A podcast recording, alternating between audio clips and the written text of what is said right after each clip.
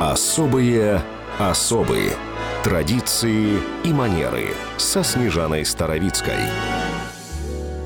В Киеве и Львове выпал первый серьезный снег, остановивший два этих города. Мало кто радовался, большинство сетовало на то, что до работы не добраться, а старикам и людям с ограниченными возможностями придется ждать весны, сидя в четырех стенах. Вся чиновничья рать, как это традиционно происходит во время зим, заявила, что сделает все возможное для благополучия и спокойствия людей. Но как поступают в таких случаях монарши особо?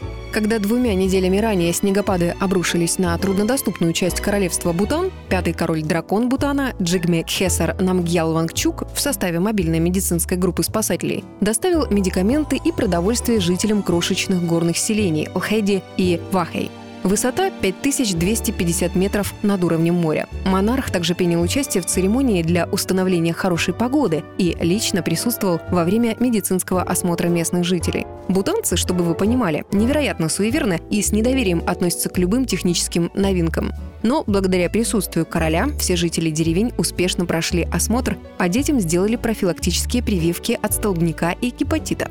Вечером вместе с подданными король Бутана, сидя в альпинистской одежде, посмотрел фильм бутанского производства. А на следующий день мобильная медицинско-спасательная группа и король отправились дальше. Им предстояло подняться еще выше в горы, туда, где находится селение Чойонг и Танца. Не только ленточки перерезает. Король-дракон известен своим своенравным характером.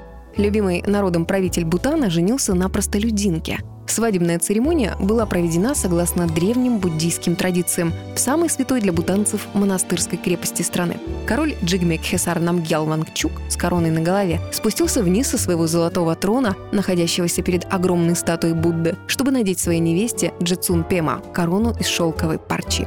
Монахи прославляли девушку в песнях, когда она заняла свое место рядом с ним как новая королева страны. Но как иначе могло быть в государстве, где официально запрещено курение, а правительство озабочено не столько повышением ВВП, сколько ростом ВНС – валового национального счастья?